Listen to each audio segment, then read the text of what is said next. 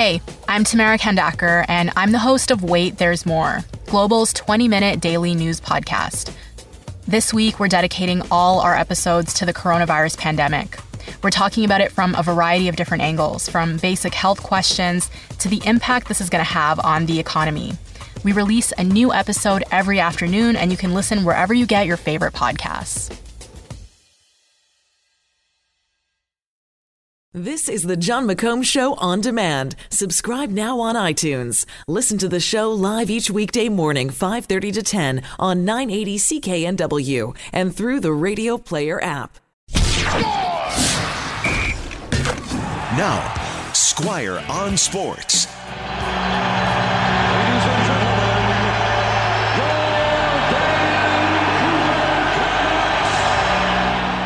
Last night, when we found out that John Ashbridge had died, the outpouring was immediate, and deservedly so.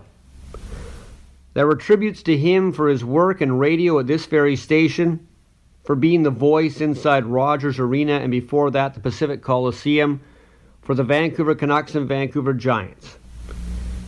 Now, you might think that everyone has nice things said about them when they pass away. And for the most part, that is true. Not many will speak ill of those who have died. But what is rare, really rare, is when nobody speaks ill of someone when they are alive. And John Ashbridge was such a man. I have never met anybody who didn't like him just as much as they respected him and his work. There is a whole generation of people in the media in this town and beyond lucky enough to have crossed paths with him and even luckier to have worked beside him. For fans who didn't know him personally, his voice at hockey games was one of the things you could count on to be top notch every night, even when some of the teams were not top notch. He was part of the show. After every goal, you waited for him to announce who scored so you could cheer again. He was part of the fabric of sports in this town. His voice echoed so many of the greatest moments for the teams that call Vancouver home.